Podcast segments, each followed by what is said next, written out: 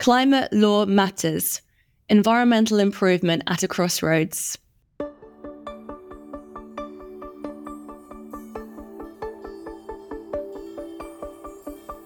Hello, listener, and welcome back to our podcast, Climate Law Matters, in which we explore the legal developments across different sectors to address the key issue of climate change.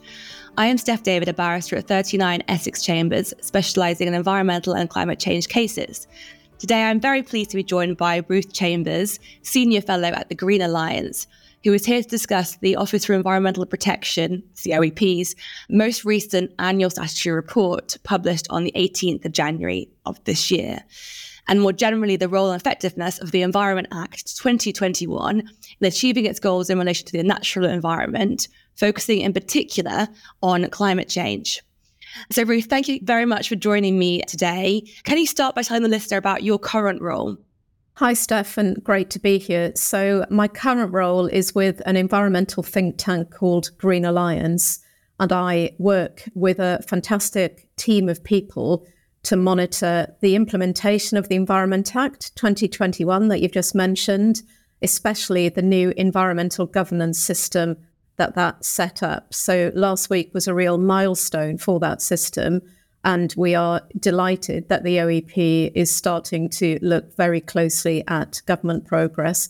Much of my role also involves talking to government and to Parliament as part of our scrutiny and influencing work. And just out of curiosity, to kind of set your role in context, how did you end up in this role in the first place?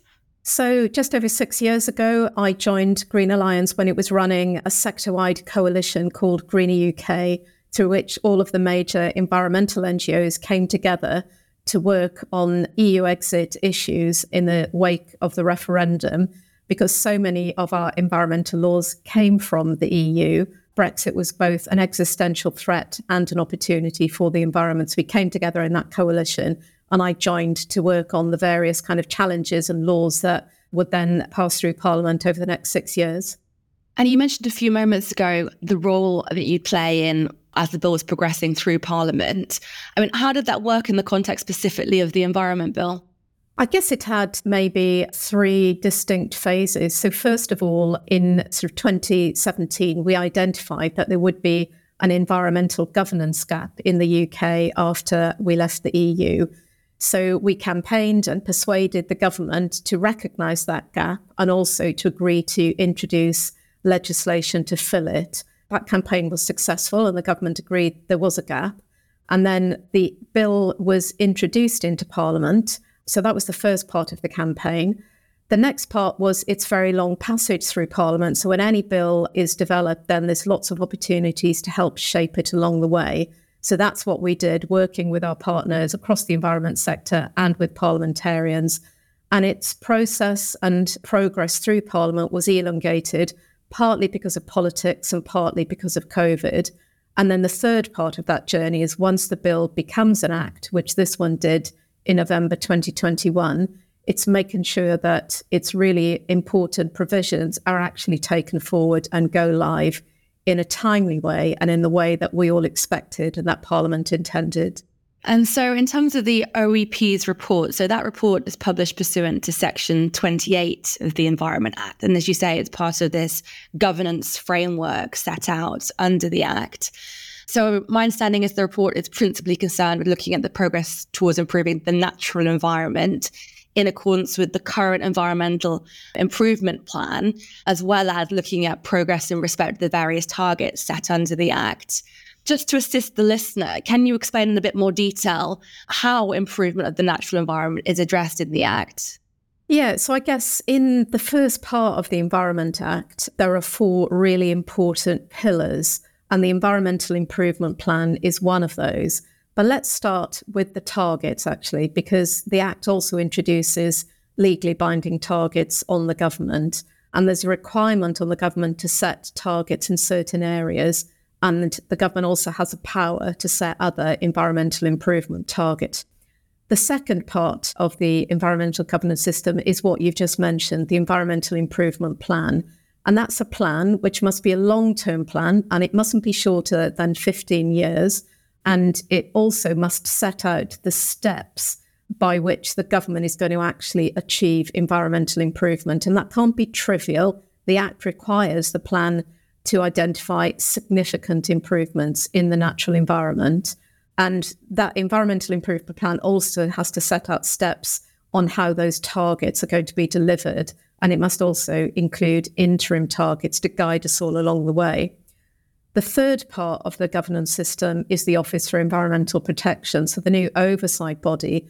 And that's got particular responsibilities to monitor government's progress on both the targets and the Environmental Improvement Plan. And the report it published last week is its annual progress assessment of how the government is doing, both on target and on the plan itself. And then the final and fourth pillar is something called environmental principles. So when we were a member of the EU, we were bound by five really important environmental principles. So things like the polluter must pay, for example. The Environment Act now embeds those principles in law and it places a duty on policymakers to have regard to them when they go about their work, basically. So the Environmental Improvement Plan sits within that wider context. The government must publish it, it must include steps to identify improvements, and the OEP will then look at all of that and say whether or not it thinks that progress is on track. And then the government itself has to do its own assessment and also has to respond to the OEP's report. And just then bringing this back to the issue of climate change mitigation and adaptation, I mean, how does that fit together? I guess there's a number of ways that climate change features within the governance framework. As you said, it's principally about improving the natural environment. But obviously, the natural environment and our climate are inextricably linked, as are actions to improve both the lot of, say, biodiversity and climate mitigation or adaptation. So the two goals that the government has are maybe set out in different legislation. So the Climate Change Act from 2008 sets the governance framework for climate law. But obviously, there are really strong correlations between the Environment Act. So I'd call them maybe complementary frameworks and systems. Um, another way in which climate is brought in is when the government defined environmental law within the Environment Act, because the OEP's remit really covers environmental law, then it decided to include climate law within that definition. That wasn't the case at the beginning, but following the advice of select committees and stakeholders, the government broadened that definition. And that's really important because when the OEP monitors environmental law, advises government on changes to environmental law, and considers potential breaches to environmental law. All of that includes climate law. And because the Climate Change Committee doesn't have enforcement powers, but the Office for Environmental Protection does, that clarification was really, really important. The Environmental Improvement Plan, it contains various goals, and one of those goals is about climate mitigation and adaptation. And also those environmental principles I've just mentioned, they apply to all policy making policy making on everything from transport to housing to climate mitigation and adaptation. So I think we can see from all of that that it's quite a complex and interwoven system. But climate is definitely part of the EIP and our new governance framework. It's certainly my understanding as well that there is, in fact, a memorandum of understanding as between the Climate Change Committee and also the OEP to ensure that they can effectively work together. So, re- returning to the report, can you tell me a bit more about it? Absolutely. And I'd, I'd, recommend that your listeners do have a look at it. It's all available on the OEP's website and it's accompanied by a very substantial evidence report and also information about methodology, i.e., how did the OEP come to its conclusions. But the report itself is broken into a few different sections. The headlines, the executive summary, explain where the OEP thinks government's got to. We can come back to those in a minute.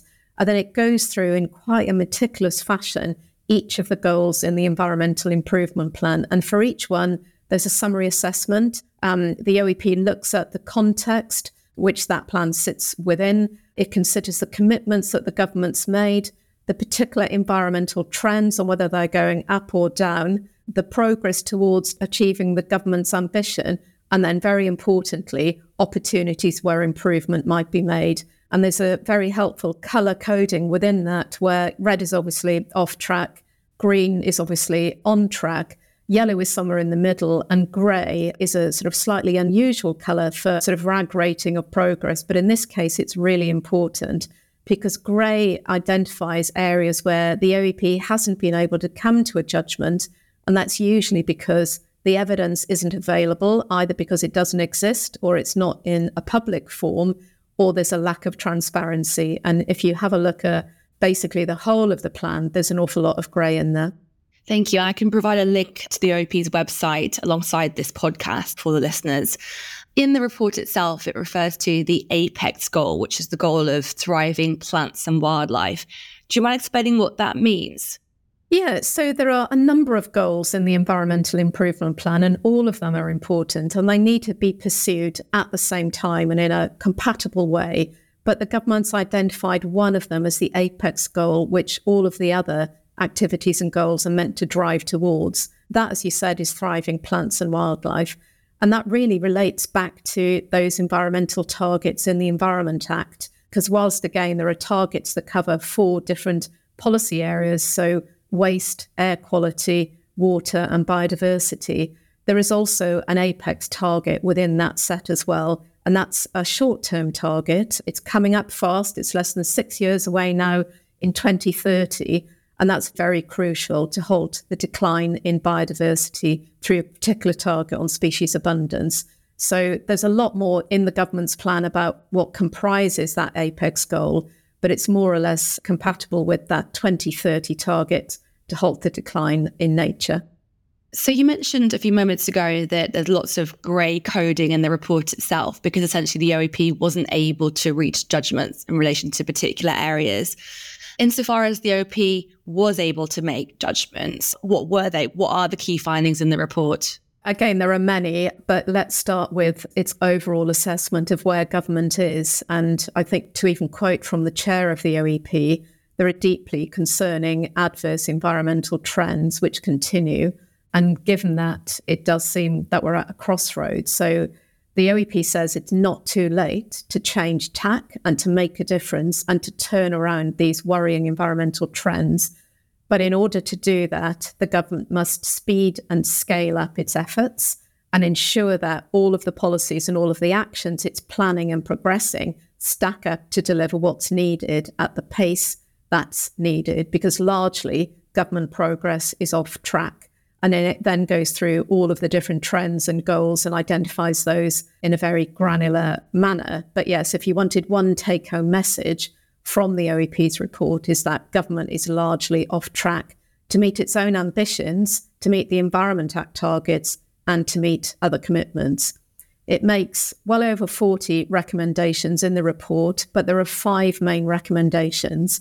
And for those of you that have been following this journey for some time, you'll see that they're the same five recommendations that the OEP made last year. In other words, we haven't moved forward that much.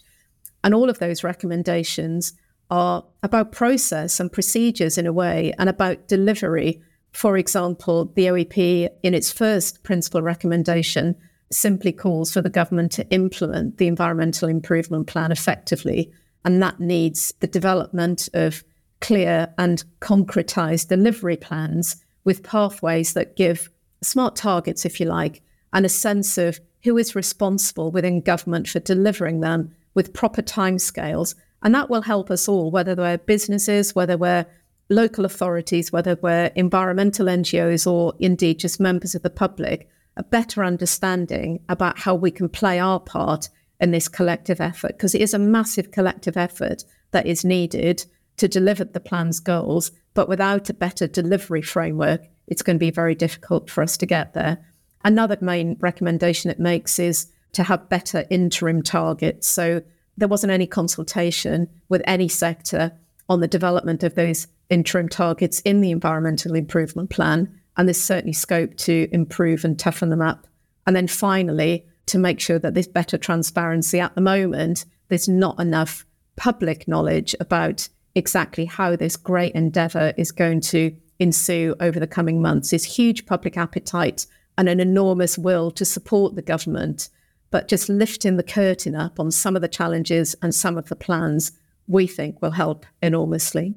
And then just delving into the section on climate change mitigation and adaptation. So, as you mentioned earlier, it ties into the meaning of environmental law, but there are also are specific goals dealing with both those topics within the Environmental Improvement Plan itself. What are the OEP's key findings on climate change mitigation first? Yeah, I mean, there is a chapter, as you say, on climate change mitigation and adaptation. And on mitigation, the OEP finds that there are relatively detailed delivery plans in place compared to other goal areas. So that's a positive. But it also says that emissions reduction rates will need to increase rapidly across all sectors outside of energy supply if the UK is to meet future targets. So, you know, the government can still meet net zero, but to do so, it must build on past progress by improving the scale and pace of delivery, again, as well as the clarity and transparency of plans to do so. So, very similar to recommendations that the Climate Change Committee and other stakeholders have made, I think. Yes, it's particularly interesting in the context of Mr. Justice Holgate's judgment from 2022, and also, the current ongoing challenge to the carbon budget delivery plan in respect of how effective those delivery plans actually are. Moving then on to the issue of climate change adaptation, what are the OEP's key findings on that issue? Again, I don't think it will be a surprise to anybody because those of us who follow climate policy have long understood that adaptation is a poor relation of mitigation. And the OEP really finds just that, that most sectors don't have fully credible plans in place to assess and ensure resilience to changes in climate. There's poor progress due to a lack of urgency and inadequate implementation. And for example, during the second National Adaptation Programme, which concluded in 2023, the OEP remarks that action fell far behind on mitigation, both in terms of attention to and delivery of policy objectives. So, yes, a long way to go on adaptation, I think the OEP feels. Does the OEP see any particular opportunities for improvement in this area? Yes, I mean, it makes, I think, three main recommendations on climate. So the first one is about the speed and scaling up of delivery of adaptation and mitigation plans. I mean, plans sound quite dull, don't they? But without them, how will we know what that sort of journey is? And again, to give business certainty and to help investment be directed to the right place and to ensure that you know our laws are kind of driving in that direction as well and also the importance of interim emissions reductions are also singled out by the OEP. I think the second area it pulls out is that the government needs to clearly demonstrate how actions to deliver the environmental improvement plan, such as, for example, nature friendly farming schemes, have delivery plans that also include steps to cope with different future climate change scenarios as well. So it's about joining the dots, isn't it, between a scheme that is incredibly important to support farm in- incomes, deliver natural environment goals, but also climate goals and making sure that all of those connections are made.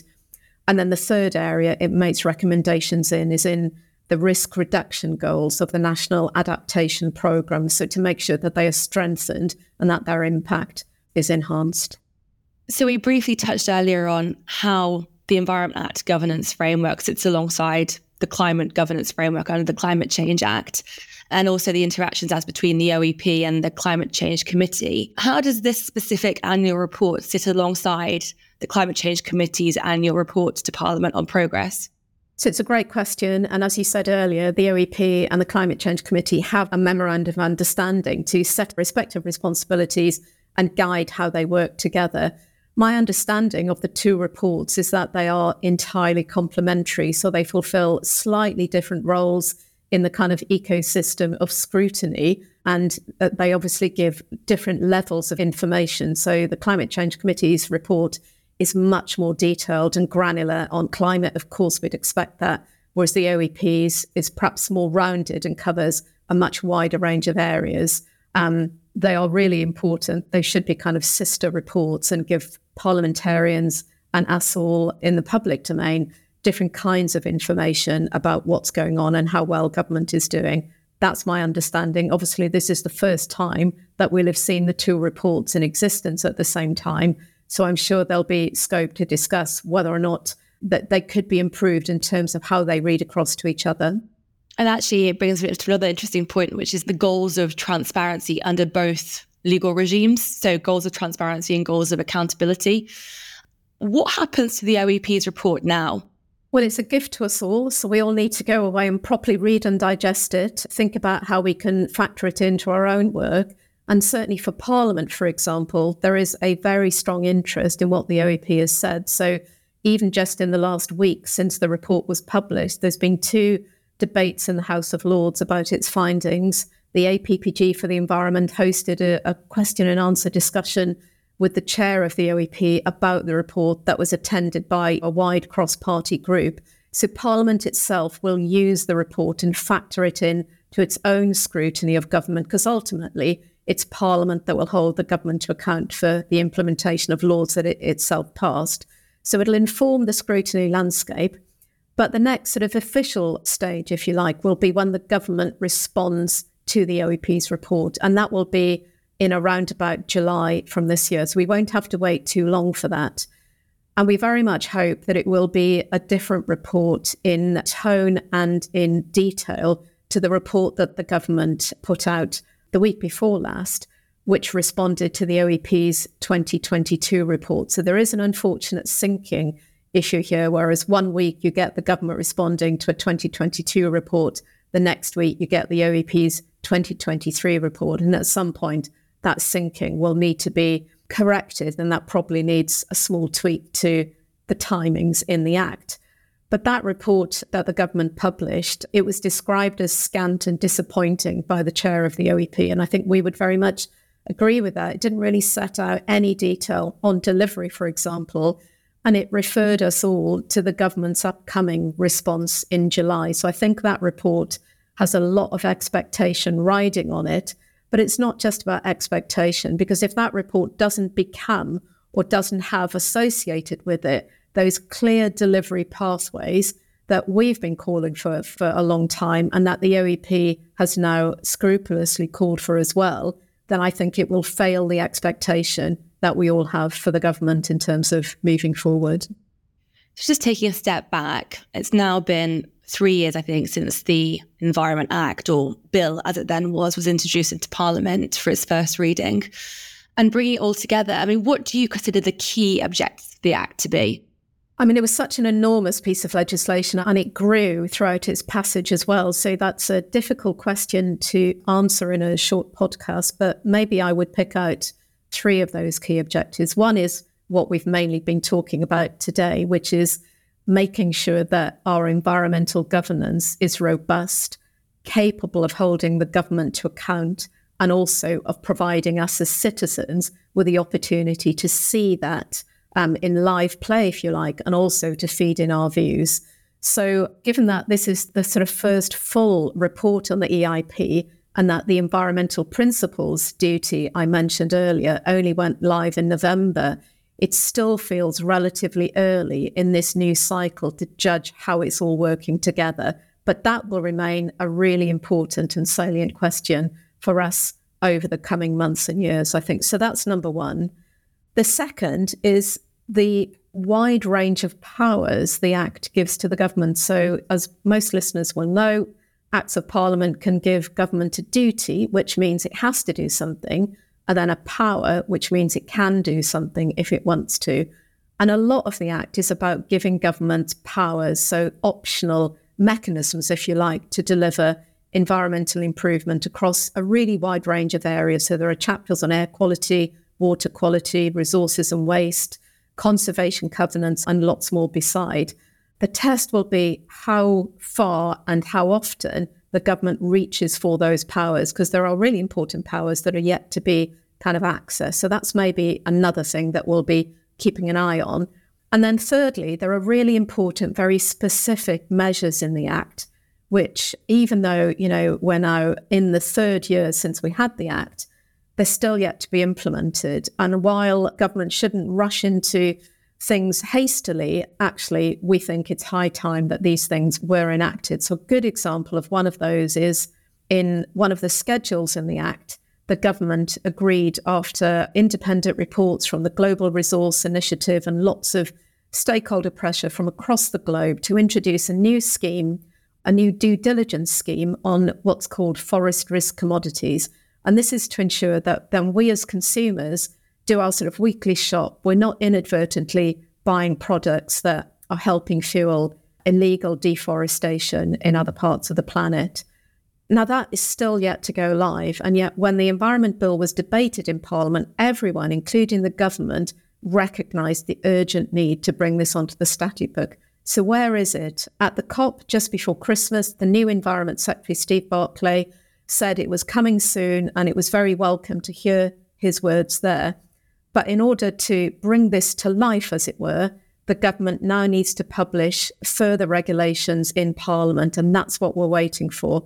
And a government minister told the House of Lords the week before last that he hoped that those regulations would be available this spring. Well, we all know that a government spring can extend usual seasonalities. So we really would encourage ministers to get on with this and to bring those into Parliament quickly.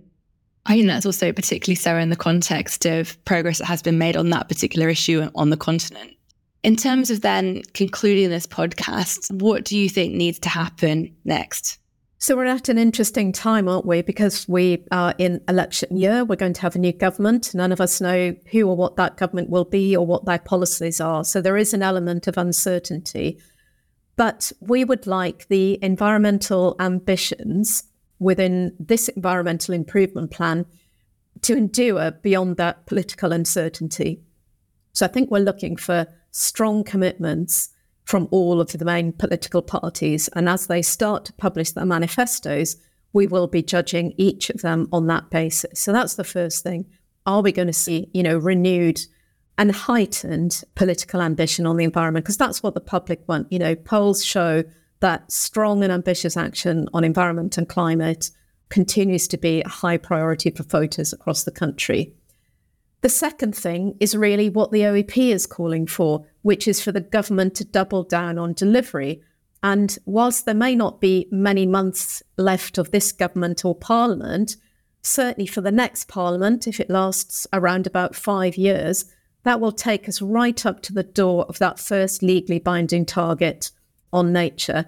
So the next parliament must really not get distracted, as this government has done on occasion, by politics and ensure that it doubles down on delivery and that those goals of the EIP become the apex goals for government, not just the Environment Department, and that the OEP's recommendations are really taken to heart. You know, the OEP exists to help government, yes, to hold it to account, but also to shine a light on its activity and to show pathways to success and progress. And that's what we all want, really the government to succeed. Nobody wants the government to fail in these targets or these plans. So, focusing on delivery in the way that the OEP has recommended will, we think, be essential. And a third thing is making sure that the whole of the UK delivers. We've been talking about the Environment Act and the Environmental Improvement Plan, and that particular plan only applies to England. Parts of the Environment Act and the governance framework also apply to Northern Ireland, but progress has stalled because of the politics. So, actually, getting a government back in Northern Ireland is really integral to unlocking the environmental promise that the Environment Act had for Northern Ireland, which sadly has not been realised. And we see pollution events like Lough Neagh over the summer just showing us how dire the situation is. In Scotland, there's separate legislation which is progressing well, and we could have another conversation about that, I'm sure. And meanwhile, in Wales, progress is unfortunately the slowest of all of those four countries. We don't have a legal underpinning, we don't have an equivalent to the OEP, and we don't have an environmental improvement plan. But progress is coming. Um, we hope later this month with a statement, a much anticipated statement from the climate minister on the 30th of January. So making sure that the whole of the UK is working in tandem because the environment doesn't respect political boundaries or government administrations it straddles them, whether it's air pollution or water catchments. And then the final thing for the government, I, I think, is to remember that there is a huge and willing team of people outside government, whether it's in civil society, nature organizations who own and operate, you know, massive tracts of land, whether it's businesses, the farming community, the legal community, and, and indeed just the general public whose lives will be impacted more so by the climate and nature crises as they worsen. We want to help the government, but we can only do that if we understand where and how we can play our part. So invite us in, treat us as friends and allies in this really important journey that we're going to be on together. Thank you very much for your time, Ruth. That was incredibly informative and insightful. So thank you.